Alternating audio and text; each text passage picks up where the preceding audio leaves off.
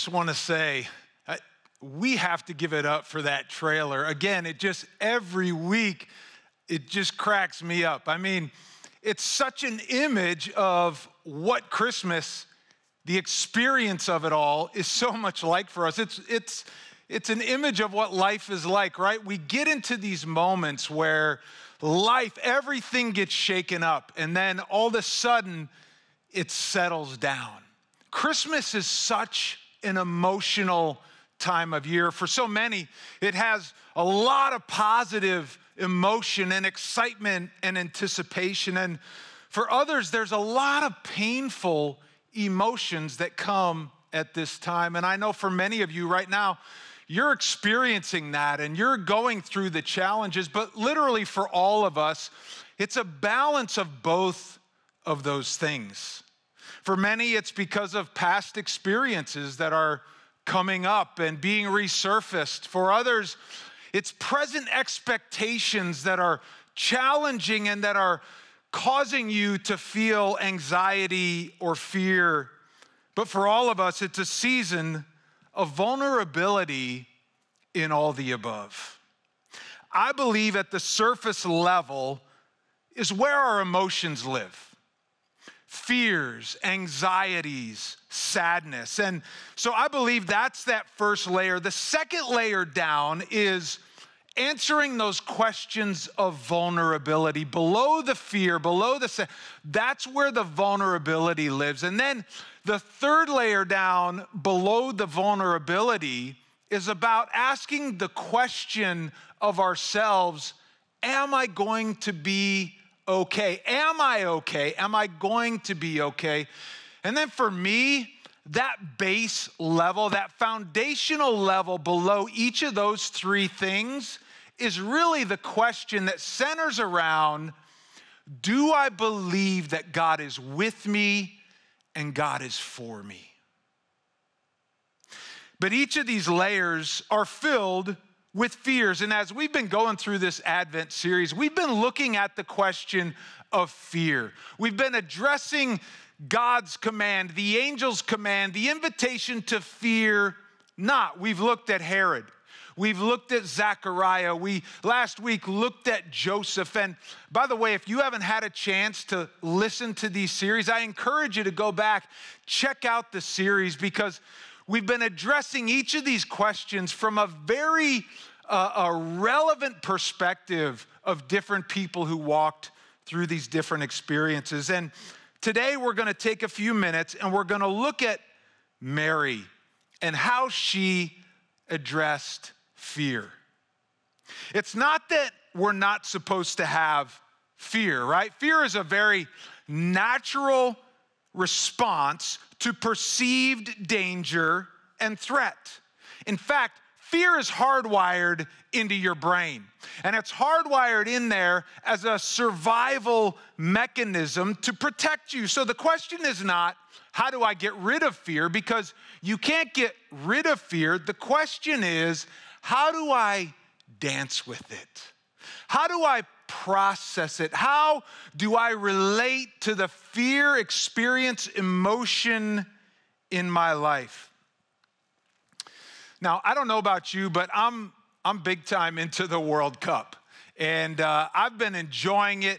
Uh, we are all in on Team Argentina. I don't know how many of you know this, but my wife, Nicole, her family is from Argentina. And so we're, we're locked in. And the star of Argentina is a guy by the name of Lionel Messi.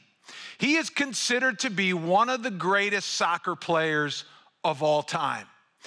It is amazing to watch him on the pitch the way that he handles the ball, the way that he moves through crowds and dishes the ball off with the perfect precision and pace to set others up for shots, or that magical left foot that he has to put it in the corner of the goal. And it's interesting because, and this is said of all great athletes, whether it's a, a Michael Jordan or a Tom Brady, it's said of, of great musicians as well, uh, you know, a John Coltrane or whoever you want to say, great athletes, musicians, all these people, it's said of them that the game slows down for them.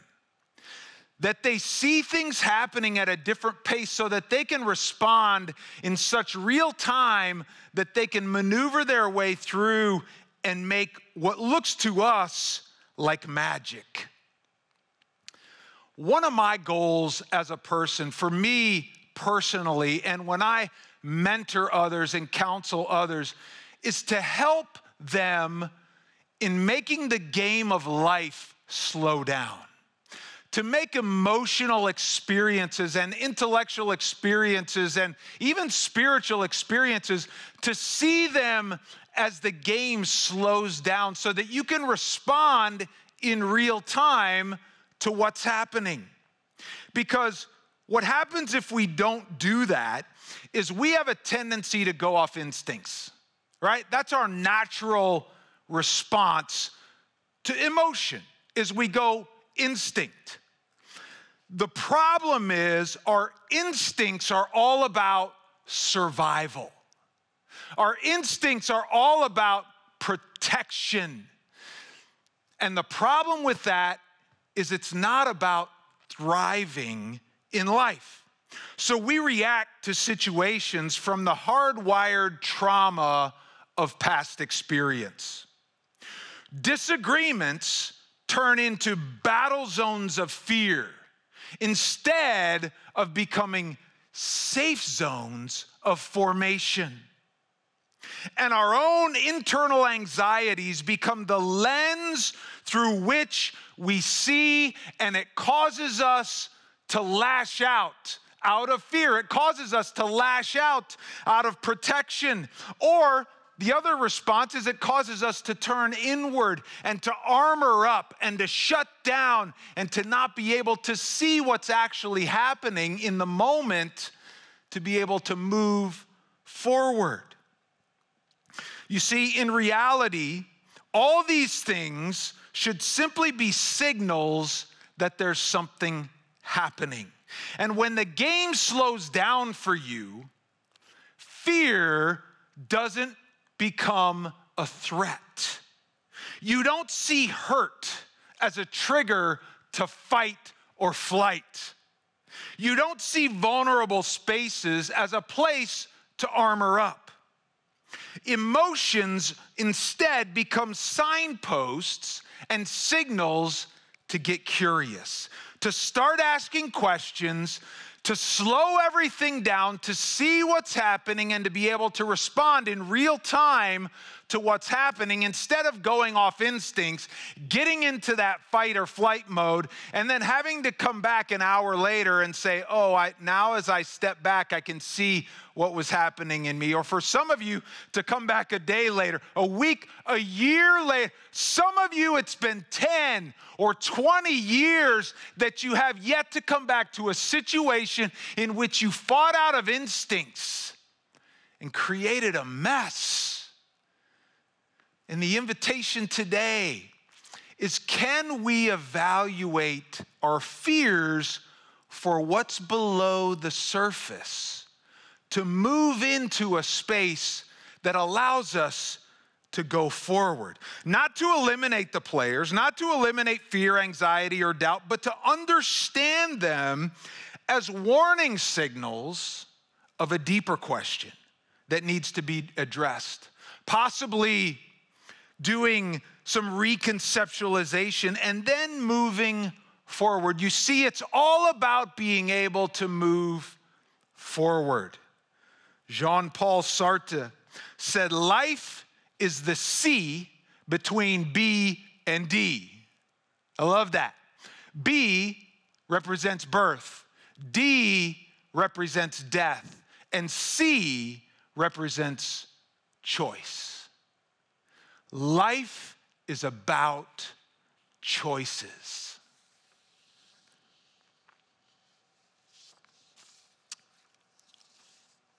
So, what does this have to do with Mary? Well, I'd like to take a quick look at Mary and I'd like to get curious. I'd like to get curious about her fears, her responses, the lead up to it all, and specifically her choice to move forward. Welcome to National Community Church this weekend.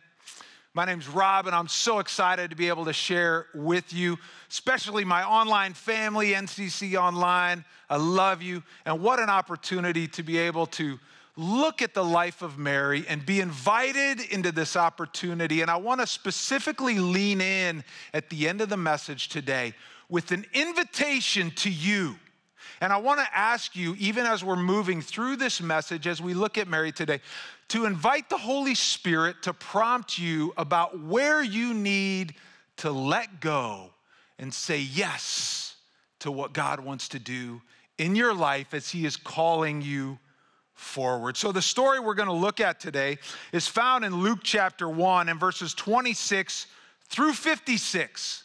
Now, we're not going to read it all. I want to just go through some little pieces, but I do encourage you to take some time this week and read through that entire passage and ask questions, underline in your Bible, highlight on your tablet, and, and take some time to dive in to the questions. But I have five questions I want to ask today, and I'll offer some of my own thoughts on these questions, but I want you to invite the Holy Spirit to prompt you to some of these questions and how you can answer these questions in your own life. Let's start in Luke chapter 1, reading in verse 26. And this is what it says In the sixth month, the angel Gabriel was sent from God to a city of Galilee named Nazareth, to a virgin betrothed to a man whose name was Joseph of the house of David, and the virgin's name was Mary. And he came to her and said, Greetings, O favored one. The Lord is with you. The first question I want you to jot down and I want you to answer for yourself is this Who's pursuing who? Now, I know that's not proper grammar for some of you. Uh, it should, should say who's pursuing whom, but you know, we're just getting real here, right? So, who's pursuing who? I think one of the greatest misunderstandings of our faith journey is that we are on the hunt for God. But you see, that is not accurate. This idea that we are trying to find Him, that we are searching for encounters, that we are pursuing miracles, that we are pursuing revelations. But you see, this book is not a book about man's pursuit of God.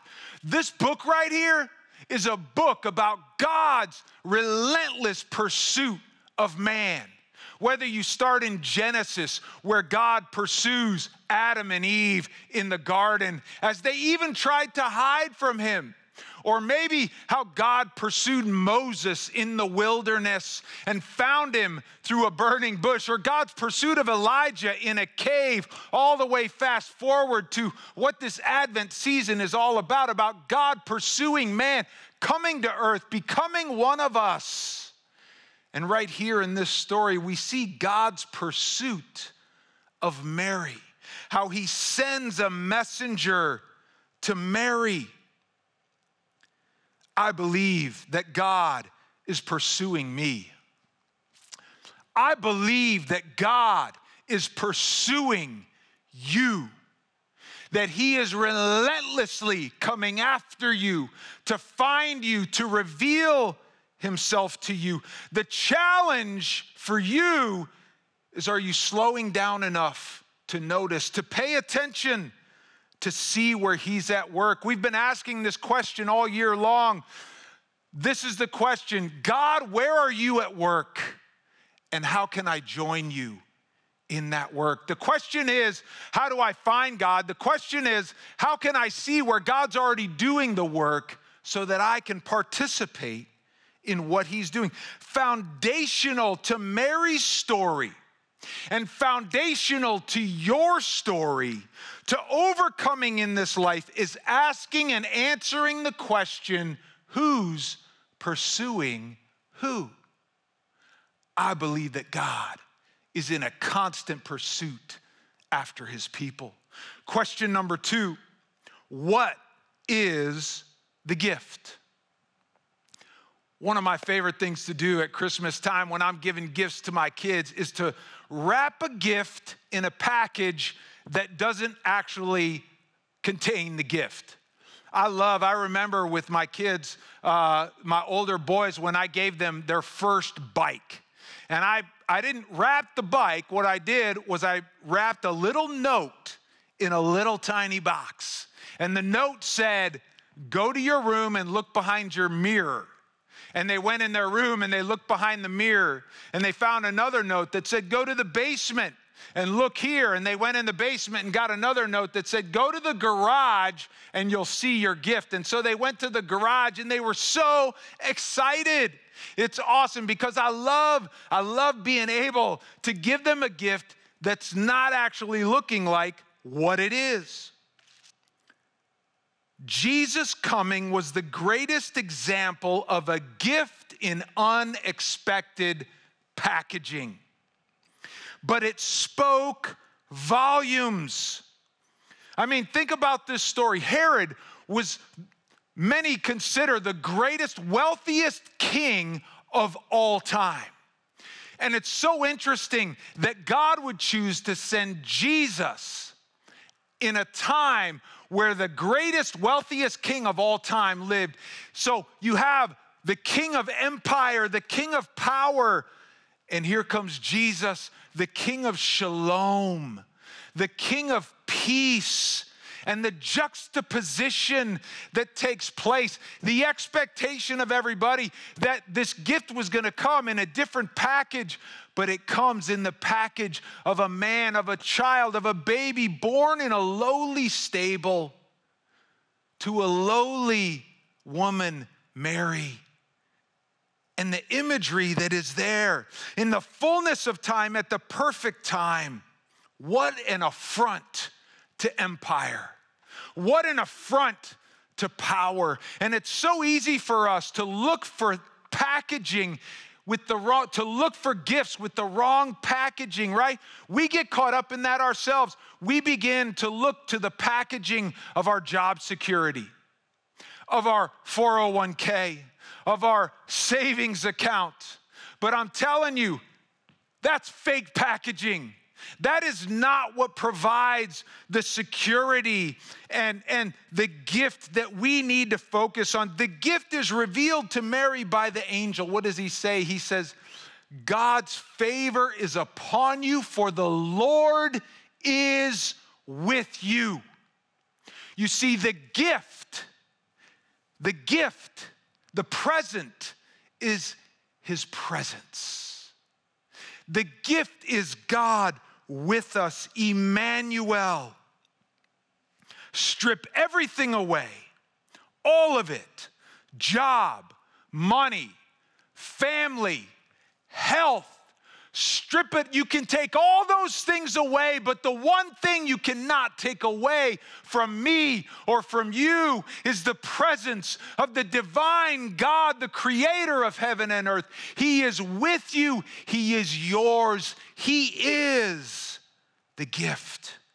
The favor of the Lord is His presence through loss it's His presence that sustains through fear, through doubt, through it all. It's His presence. There's a passage in David, or there's a passage where David in Psalms uh, talks about this. He's facing fear, he's facing betrayal and doubt and overwhelming anger at the prosperity of the wicked, and he's so confused and frustrated. Fear, all the emotions come to the surface but I love what it says in Psalm 71, verse 16. David says, When I tried to understand all this, it troubled me deeply until, until I entered the sanctuary of God. What's the sanctuary? It's where his presence resides. Until I entered the presence of God. Oh, that God would manifest his presence right where you are right now. I don't know if you're in your living room or your kitchen. I don't know if you're in your car. But God, I pray that your manifest presence would consume your people right now, that you would overshadow right now. In this very moment, Holy Spirit, I pray that you would let your presence be known. God, your presence is the gift. Let your people experience it today, this moment, right now. I believe that God with us is something that can never be taken away. And don't be deceived by the packaging. Don't be conceived by the circumstances of your life and say, that's the packaging of what God is trying to. Don't be deceived by the packaging. When you get a diagnosis, when you face loss, when you go through hardship or, or hurt or struggle in some way, when life goes sideways. We recently moved, and where we moved is right on the edge of city and country. And it's so interesting because when I go out in my backyard and I look off uh, to one side, I see the glow of the city lights. I see the, there's like a, on the horizon, there's just this glow of light. But when I look off this way, you know what I see? Complete country darkness. And it's so interesting to be in the place where I can see both. But I'm gonna tell it, my backyard is dark. It, it is so dark. When we have friends over and they leave at night, everybody talks about when they go out to their car, how dark it is and how quickly they try to get to their car. But one thing I've realized the darker it is, the more I can see things that I've never seen before. I can see so many stars in my backyard. I can see the moon with such clarity. I can see galaxies. I can see so much further beyond what I ever could when I lived in spaces where it was so much lighter. And there are certain aspects of God's character that can only be revealed in the dark. So, if you're facing darkness right now, if you are experiencing darkness right now, don't look down and bury your head. But oh, I invite you to look up to the heavens, to see what God might be wanting to reveal to you about his character in the darkness, things that you would never, ever otherwise know about who God is. Look to him and find his presence. Question number three Where are you afraid? Where are you afraid? Verses 29 and 30 say this. Mary reading along, it says, But she was greatly troubled at the saying and tried to discern what sort of greeting this might be. And the angel said to her, Do not be afraid, Mary, for you have found favor with God. It's interesting to me that the angel identifies the fear before Mary even becomes aware of it, right? He identifies the fear. You see, identifying fear is such a critical part of us being able to move forward. And I don't, I don't want to dig in too much here because we did in the intro. But can you slow down enough to see those emotions as signposts for where you need to get vulnerable. So many of our anxieties are unresolved fears. That's a word for somebody today. Fear to trust, fear to hope, fear to love, fear that you're going to be okay. So, what do we do? Step one is you have to see that it's fear. Step two, you have to understand the fear. What's the fear? What's below the fear? Why is it happening? Why are you afraid? And then step three is you have to face the fear. But don't face it alone. You are not on this journey alone. We are invited into community to journey together. Invite others into your fears, your doubts, your hurts, your pains. Maybe you need to invite in some professional support through counseling. I encourage you definitely invite in some spiritual direction. Use the counsel of the wisdom of others that you respect that can, that can also pour into you. But many of us need to consider the reality that part of facing our fears is giving it back to God. Are you willing to give it to God? To have altar moments. Part of moving forward is letting go.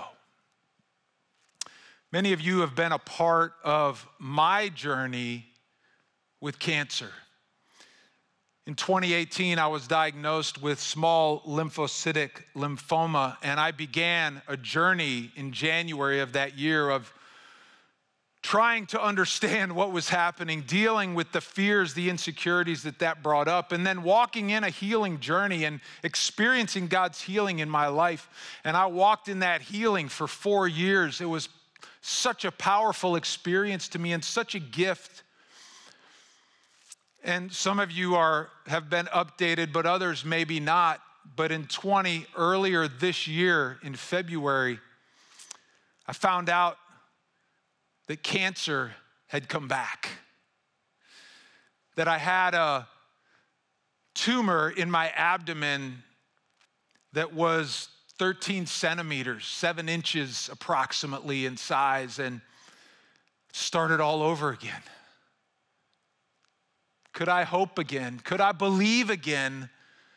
Could I trust again? And I began to walk through that journey myself. But I'd been there before. So I saw the fear. I understood it, and I had to choose to face it. And part of facing it was giving it to God. And I remember a moment right here in this room, we were having a staff chapel. We were singing a song. I was sitting right here in the second row, two seats in. And as a staff, we were, we were singing a worship song. And I remember right in the middle of the song, I got prompted in my spirit that I needed to give it to God. And you know what I did?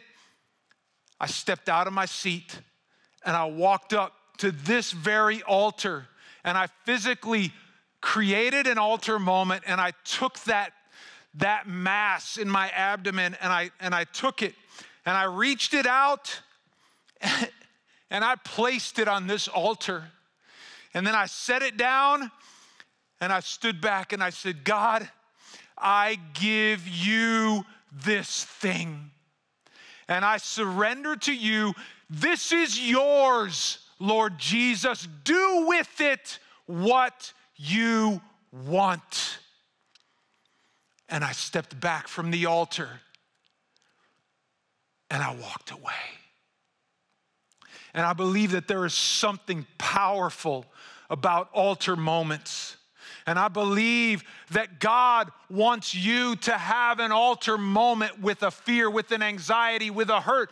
The call today is an invitation for you to let go, to face it, to place it on the altar, to let it go and to move forward.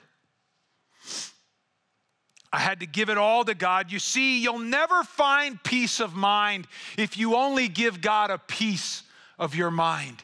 You'll never find full freedom unless you give God all of your anxiety, all of your care, all of your mind, all of your heart and your soul.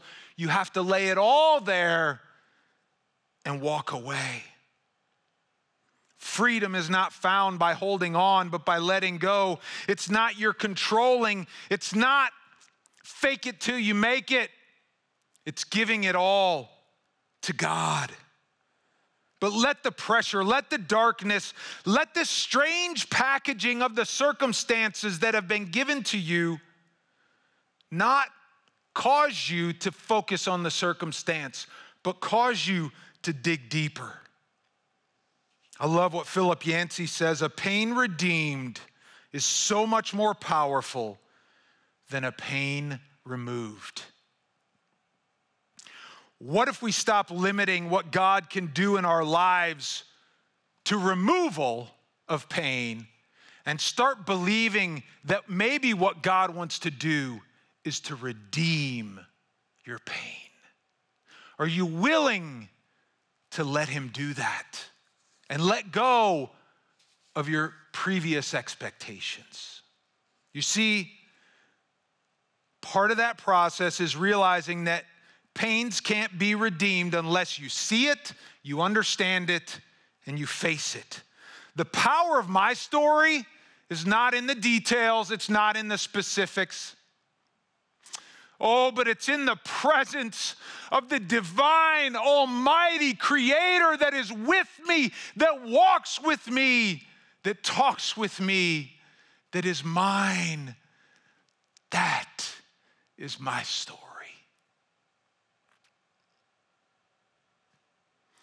Question number four, as we move to a close, what are you pondering? We already read it, but said Mary was very much perplexed and she pondered. Later it says, How can this be? You see, Mary leaned into the question, she leaned into the doubts, she leaned in and was curious. She wrestled, but we'll see in a minute she didn't stay there. So wrestle, doubt, question, do all those things, but don't stay there. The call is to choose to move forward. What are you pondering? In question number five, where do you need to say yes? Starting in verse 30, it says, And behold, you will conceive in your womb and bear a son, and you shall call his name Jesus. He will be great and will be called the Son of the Most High. And the Lord will give him the throne of his father David, and he will reign over the house of Jacob forever, and of his kingdom there will be no end. And Mary said to the angel, How will this be since I'm a virgin? And the angel answered her, The Holy Spirit will come on you, power of the Most High overshadow you. Therefore, the child will be born and will be called Holy, the Son of God. And behold, your relative Israel, or Elizabeth, is old in old. In her old age, has also conceived a son and this is the sixth month with her, uh, who was called barren, for nothing will be impossible with God. And Mary said, Here's the key Behold, I am the servant of the Lord. Let it be unto me. Let it be unto me according to your word. And the angel departed from her. In those days, Mary rose and went with haste into the hill country to the town of Judah After all the questions, the doubt, the fear, and the confusion, Mary made a choice. Mary said yes. She said, Let it be unto me.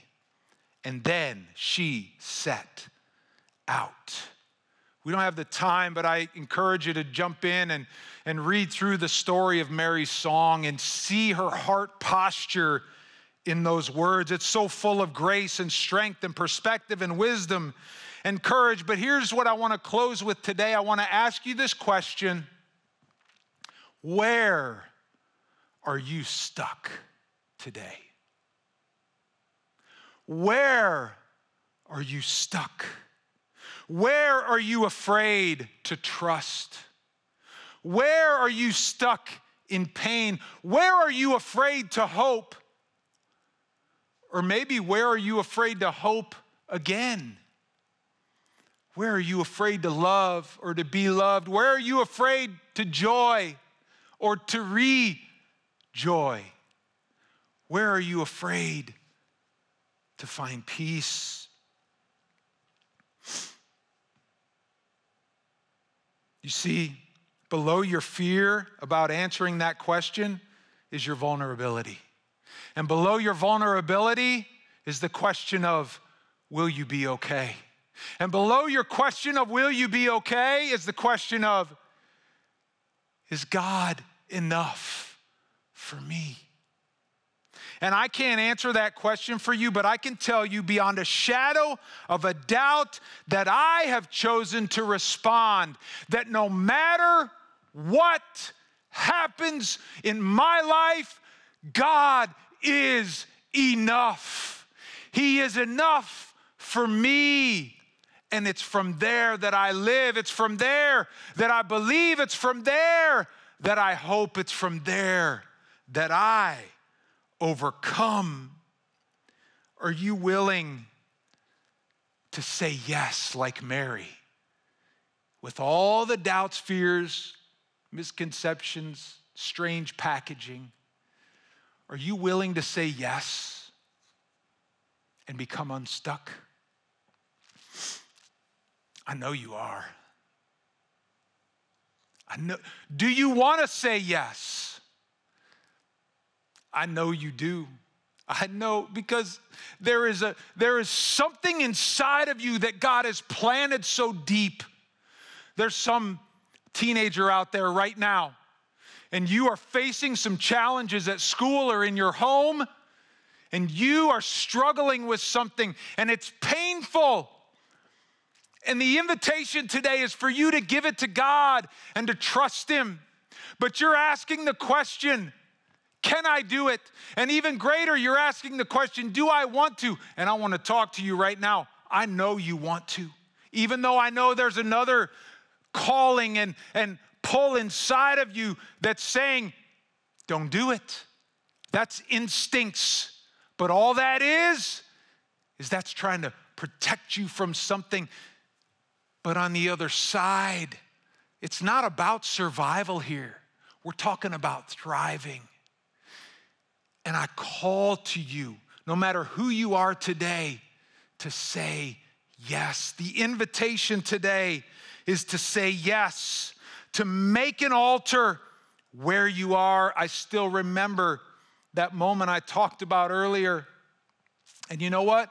I know uh, our staff was probably looking at me because nobody made an altar call. We were singing a song, and I just stepped out and did this thing, and I know they were looking at me like, what's he doing over there? But you know what? I had to make a physical, outward expression of what I was doing on the inside. And so right now, I wanna, I wanna challenge you no matter where you are in your home, in your kitchen, in your living room, in your office, in your car, on the commuter train wherever you are, I want you to make an altar right now. I want you to make an outward expression. And you know what? Some people around you might look at you right now and think, what are they doing? Maybe you just need to close your eyes and you need to offer something to God. Maybe it's about you raising your hand. Maybe you're driving and so you got to keep the eyes on the road. Maybe it's about you raising your hand to God right now. I don't know what it is on the train or in your home. Maybe you need to get on your knees right now, but you need to make an altar. And the invitation today is what do you need to lay on the altar? What fear, what pain, what trauma?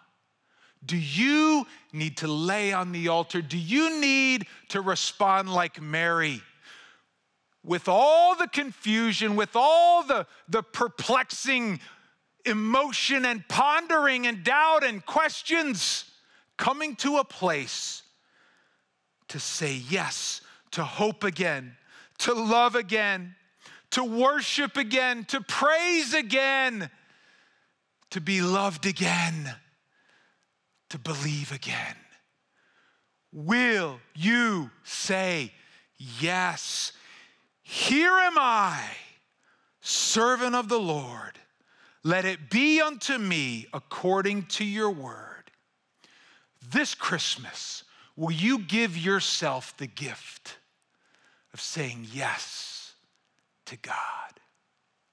Father, in Jesus' name, right now, I just pray that these altar moments that are taking place all over the city of DC, the DMV, in living rooms, in offices right now. I just pray that these moments would be pivotal moments, that they would be altar moments as people lay their pain and their hurt, their fears and their doubts on the altar in Jesus' name. God, we trust you.